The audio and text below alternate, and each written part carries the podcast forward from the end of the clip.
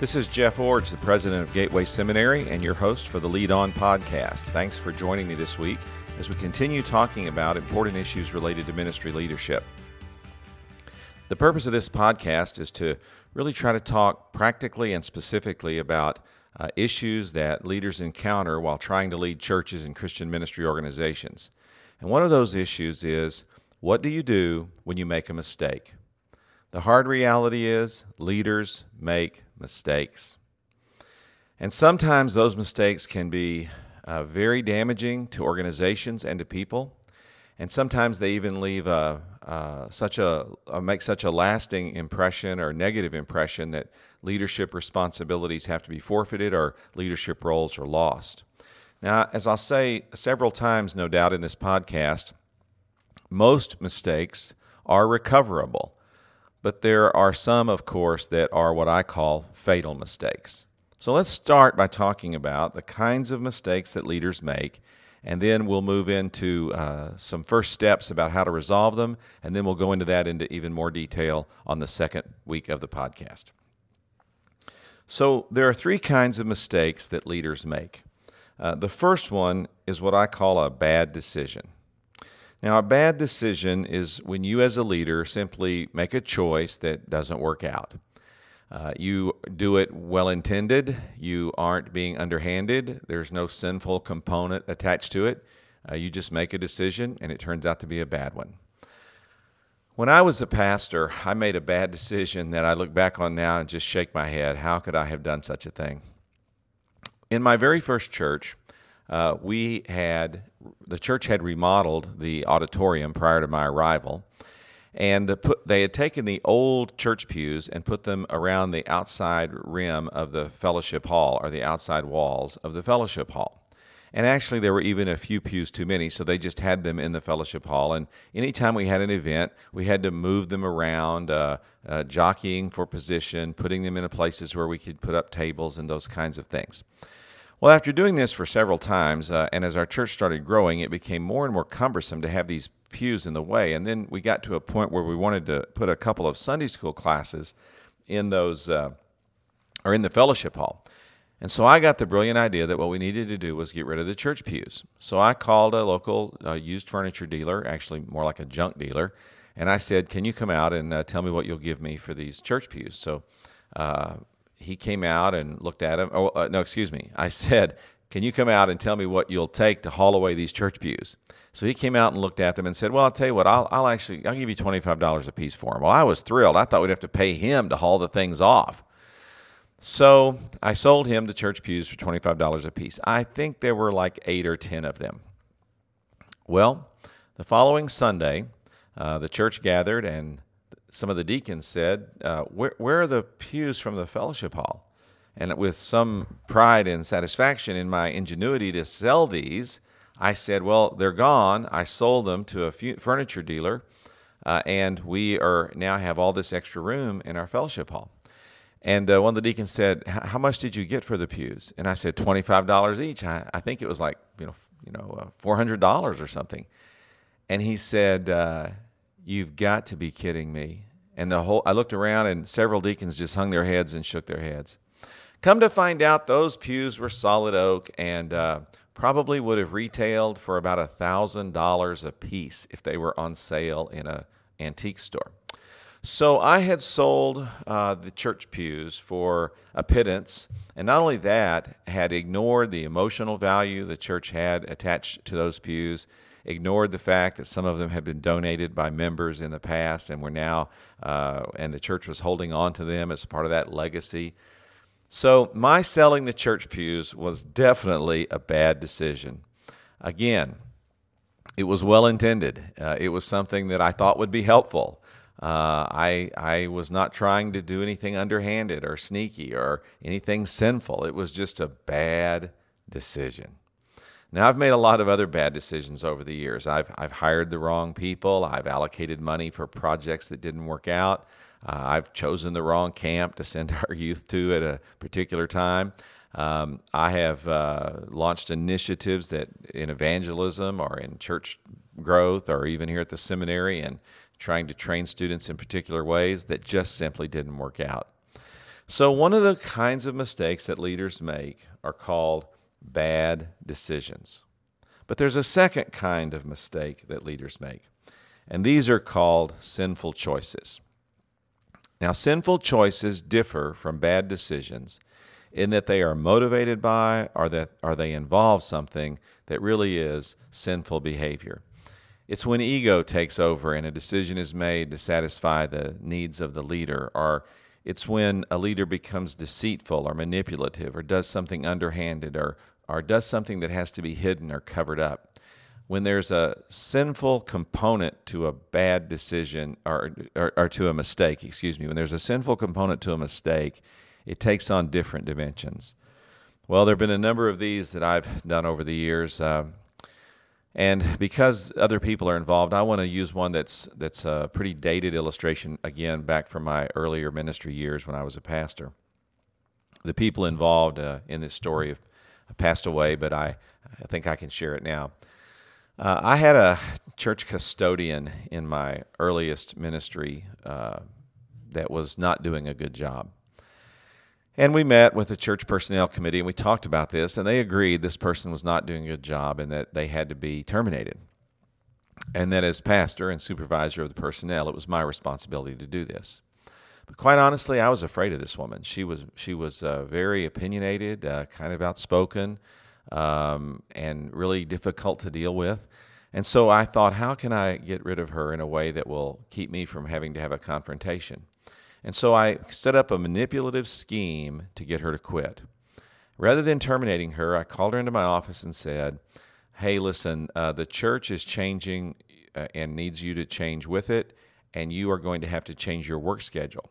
You're going to have to start coming in on these certain days at this certain time and doing these certain functions so that we can continue to employ you. Now, I knew what her answer would be because I knew she had another part time job that really had no flexibility and required her to be at her other job on those same certain days at those same certain times. Well, when she heard my uh, my uh, direction, she said, "You know I can't do that. I have another job that requires me to be there at these certain times, and there's no flexibility in that position." And I said, "Oh, really? Well." Well, in that case, I guess you're just going to have to quit this church job and we're going to have to move on to someone else. Well, she saw through what I was doing, and so she said, I know what you're trying to do. You're trying to force me to quit, and so I'll just give you what you want. I quit. And she got up and stomped out of my office.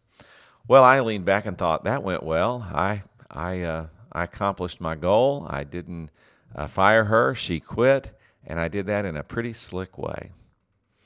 Well, a couple of hours later, her husband came to see me, and he barged uh, into my office, slammed the door, and as I was sitting at my desk, it's the only time in my ministry that I was ever really fearful that I was about to be attacked.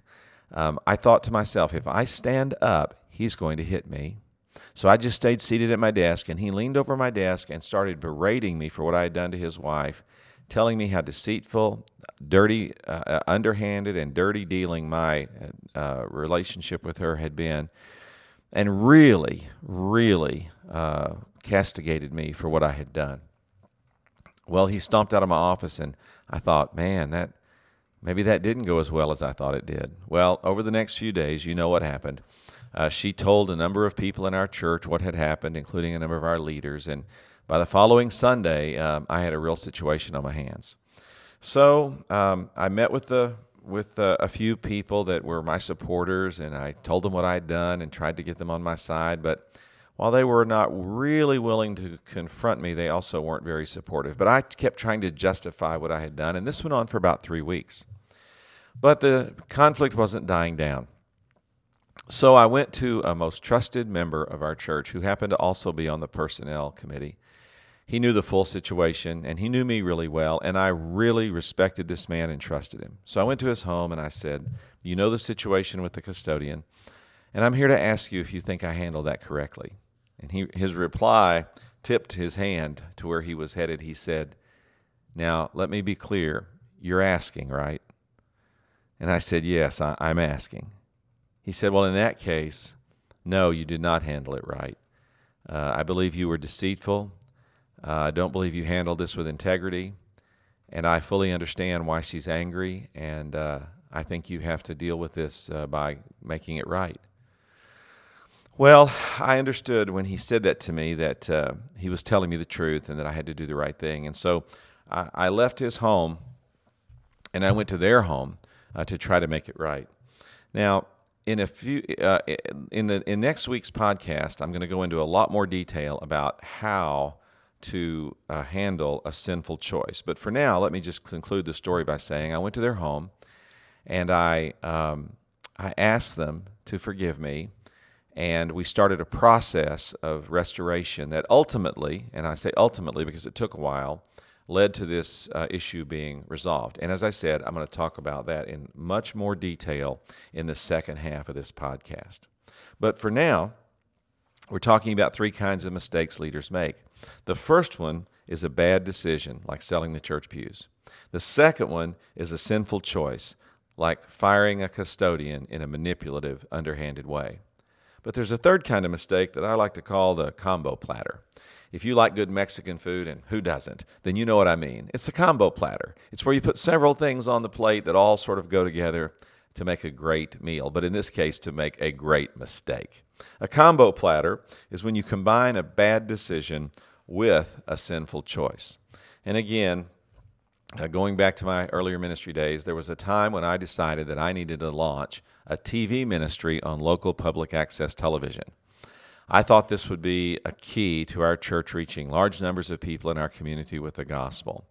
And uh, I tried to portray it with that purpose to our church. And we spent months uh, trying to create the means and the opportunity by which we got ourselves on public uh, access television. Quite frankly, when we came to the end of that bad decision, I had to also admit that it was compounded by a sinful choice because what was driving the whole thing was really not a desire to reach more people with the gospel, but instead a desire to make my name more well known and to build up my reputation and to satisfy my ego and to give me the opportunity to say that I was somehow involved in a media ministry in our community. So that was a combo platter. It was a bad decision compounded by a sinful choice. So there are three kinds of mistakes that leaders make we make bad decisions, we make sinful choices, and we make what I call the combo, which is a bad decision uh, compounded by a sinful choice. Now, at this point, you're probably asking is it really possible for a leader to recover from these things? I mean, when you do these things, uh, not only do you have uh, the setback that happens in your organization, but also you have the loss of leadership stature, the loss of reputation, um, how is it possible for a leader to recover from making these kinds of mistakes? Well, the good news is it's possible to recover most of the time. Most mistakes that leaders make are recoverable, meaning that if you apply some simple principles to how you respond to a mistake, um, given the appropriate response by a leader and some time for processing among the followers, most of the time uh, leader uh, mistakes can be overcome. But sadly, there are some mistakes that I call fatal mistakes. There are fatal mistakes that ministry leaders can make, which um, really cost us the opportunity to either lead in our present ministry setting or cost us the opportunity to lead in any ministry setting. Now, let me underscore these kinds of fatal mistakes are rare most leaders, despite what you see in the media or what you hear on uh, uh, hyped by various commentators or by pollsters, most Christian leaders do not make these fatal mistakes. Certainly, a few do, but most do not. Most make the kinds of mistakes that I've already been describing, which you can recover from, but some make these fatal mistakes. So, what am I talking about? Well, sometimes People make fatal mistakes, meaning that they make a that they make a bad decision or a sinful choice, which is so egregious it can cost them the opportunity to lead in their present setting. Now, listen to that carefully. It doesn't cost you the lead, the opportunity to lead uh, in the future in any ministry setting. It just costs you the opportunity to lead in that present setting. I had this situation once in a in a in an organization that I led. I had a person working for us that was a good person, a high character, a significant competence, a hard worker, but they were in the wrong position and they made a series of bad leadership decisions which were undermining not only their effectiveness, but the effectiveness of the organization. And one of the hardest uh, decisions I had to make in that particular setting was to go to this person and say, uh, You've made a series of mistakes, and they're co- they've cost you the opportunity to lead in your present situation. We're going to have to move you to a different job where we think you'll be more suited and have the capacity to thrive. Now that was hard. It was it was it was a hard decision. It was hard for him to hear that, but because uh, because of the circumstances and the possibility we had of moving the person into another role, uh, they took that job, and I'm happy to say they thrived in that position. But sometimes you can't move a person in the, inside the organization, and they have to leave and go find a place to serve in another ministry organization where they're more suited. Sometimes a person is just not well suited for the position they're in. They may have spiritual gifts, they may be professionally competent, they may be a hard worker, uh, they may even have a pleasant personality, but they're simply not suited for the role in which they're currently working and because of that, they continually make a series of mistakes that undermine their effectiveness, and those cost them the opportunity to lead in their present setting. But I underscore, they don't cost them to lead uh, to be a Christian leader, just to lead in their present setting. But the most egregious kind of fatal mistakes are mistakes that cost you the privilege of leading in any Christian organization. Now, you may say, Well, I just don't believe that anyone makes that serious of a mistake. I think that everything's forgivable and everyone can be restored. Well, I agree that everything is forgivable, and I believe that every person can be restored to Christian fellowship. But that does not mean that every person can be restored to Christian leadership. I think the church makes a mistake, and Christian organizations make the mistake when they equate fellowship with leadership. Let me give you one example. Uh, a number of years ago, a youth pastor sodomized a teenage boy in his youth group. Uh, when this was discovered, the youth pastor was arrested um, and through a plea bargain agreement admitted to what he had done and went to prison. Now, while he was in prison, um, he worked significantly on both his spiritual recovery and on uh, understanding the crime that he had committed. And after uh, several years in prison, he came out really a transformed and changed person. When he came out of prison, um, he was restored to Christian fellowship. Uh, his church welcomed him back accepted his repentance and put him on a program of, uh, of uh, recovery into their fellowship and then uh, allowed him to find a place of service in their fellowship. This was a different church, by the way, in which he had committed the crime. But they did not attempt to restore him to Christian leadership. Now, I've watched this particular situation for um, about 15 years now, and I can tell you that this person has been restored. Um, he has made, uh, he has been forgiven. He's made as much restitution as possible. He's been restored to Christian fellowship, and he has a meaningful place of Christian service.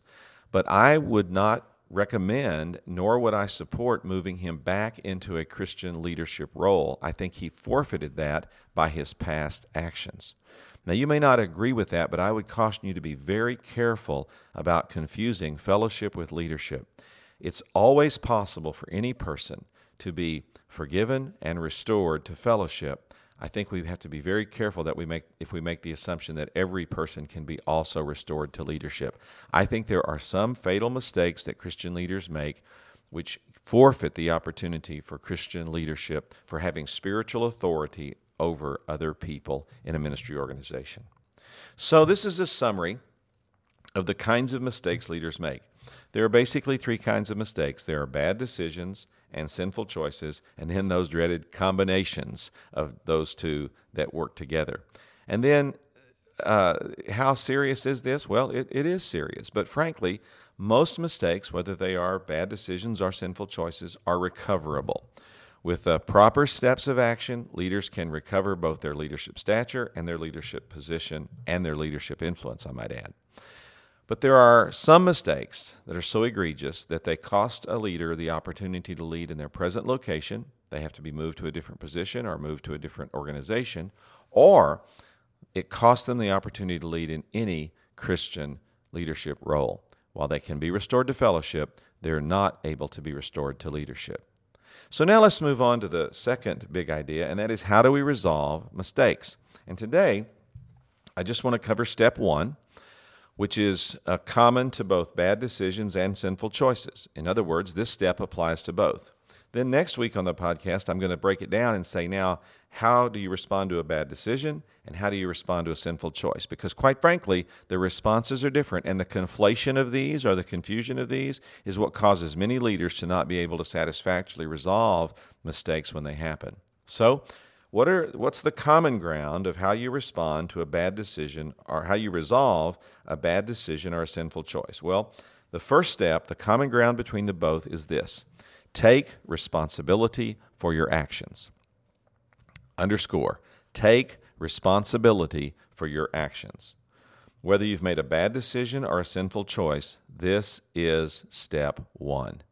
Take responsibility for your actions. And a couple of corollaries to this. Avoid shuffling blame or blaming others. And this is so easy to do and, frankly, so tempting. A few years ago, uh, I wrecked a rental car. It was my own negligence. Uh, I was backing out of a tight parking garage in a lower level. There were posts everywhere. Uh, I turned too sharply, watching the back end of the car, and uh, scraped the entire left front fender against a large post, doing significant damage to both the fender and the bumper and the front end of the vehicle. Well, I knew that that was certainly my responsibility. There was no shuffling of blame possible, so I uh, drove to the rental car location, uh, showed them what I had done. They handed me a phone book thick stack of forms to fill out and I started the process of getting the insurance resolved and the claim resolved and the rental car company satisfied. No problem. Six weeks later, I'm at a hotel, uh, asleep in my room. My rental car is in the parking lot, and someone backed into it, and in doing so, caved in the left, the right, the uh, right rear fender, and the trunk, and uh, uh the and the bumper significant damage. Well, when I walked out of my hotel room and saw this, my first thought was, that is not my fault. I reflected on the fact that I had just had a wreck in a rental car six weeks before. I knew the process that had to be completed, and frankly, I didn't want to do it. I also was concerned it was going to jack up my car insurance rates or jack up my rental rates in the future on rental cars. And so I said, I, I, am not doing this. This is not my responsibility. This is not my fault. And I actually stood there in that parking lot for a few minutes thinking about how can I get out of this? And then, like being slapped across the face by, by a cold, wet salmon, God just reached down and got my attention and said, What are you thinking? What are you thinking? Why are you trying to weasel out of this? Why are you trying to shuffle the blame? What's wrong with you? So I drove again to the rental car place and told the person what had happened. And she said, Well, sir, I know this seems unfair, but your contract says very clearly that while the car's under your control, anything that happens to it is your responsibility. So you're going to have to go through the process uh, on this again with another rental car wreck. All I'm telling you is that uh, it is easy for any of us to want to shuffle the blame, to want to make it somebody else's fault, to want to have somebody else take responsibility. But the first step in revol- resolving a, a bad decision or a sinful choice the first step of resolving anything that happens like this is to take responsibility for your actions. Now, in this particular situation, uh, I don't know that I made a bad decision or a sinful choice. I just simply had the responsibility because I chose to have a rental car and I chose to park it in a certain location. I had to take full responsibility for whatever happened there. And then I would go on to say part of being a leader when it comes to bad decisions and sinful choices is, is that you must assume responsibility for what happens on your watch.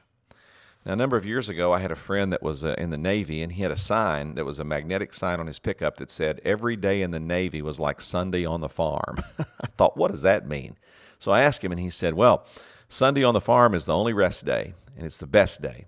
And that's the way every day was for me in the Navy. And I said, Well, what, what, what made the Navy so good? He said, Well, I was a teenager and in a lot of trouble, and I went before a judge, and the judge said, You have two choices. You can go to prison or you can go to the Navy. And I thought, I'll go to the Navy and show those boys a thing or two. I joined the Navy, and then he said, That was the first place I met real men. And I said, Well, what, what defines a real man? And my friend told me, A real man is someone who takes responsibility for himself and for what happens on his watch. And that stuck with me all these years that this young man was so impacted because he saw maturity in men who would take responsibility for what happened to them and what happened on their watch. You know, as a leader, you're responsible not only for yourself, but for what happens on your watch.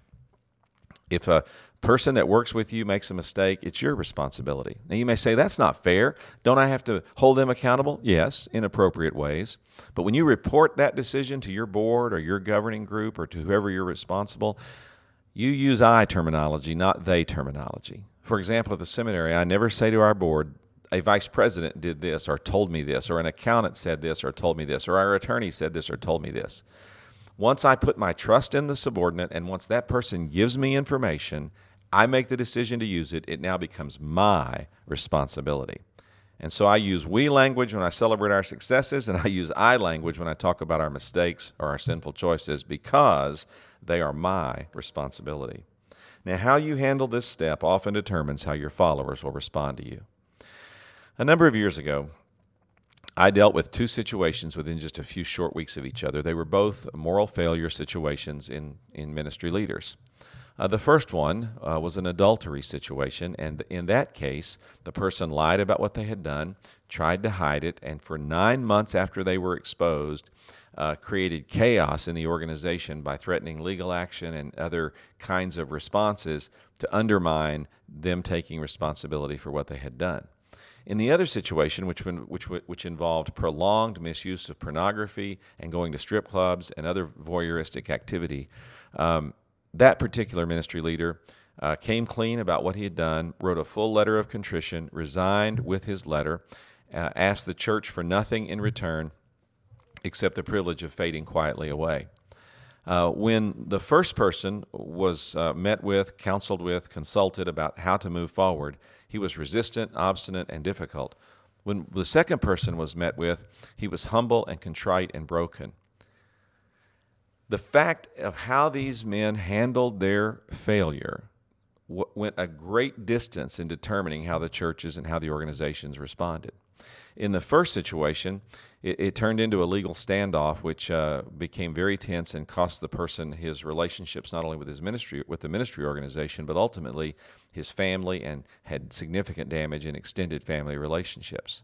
But in the other case, the church went back to the failed ministry leader and said, um, "We accept your resignation, and you can no longer have a leadership role in our church, but."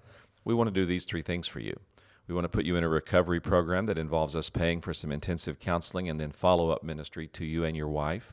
We want to put you in a support group of couples in our church that will stay with you over the next year to make sure that you survive this ordeal. And third, we want to continue to pay for your uh, medical expense and medical coverage to ensure that the treatment that we're going to get for you uh, is, is covered.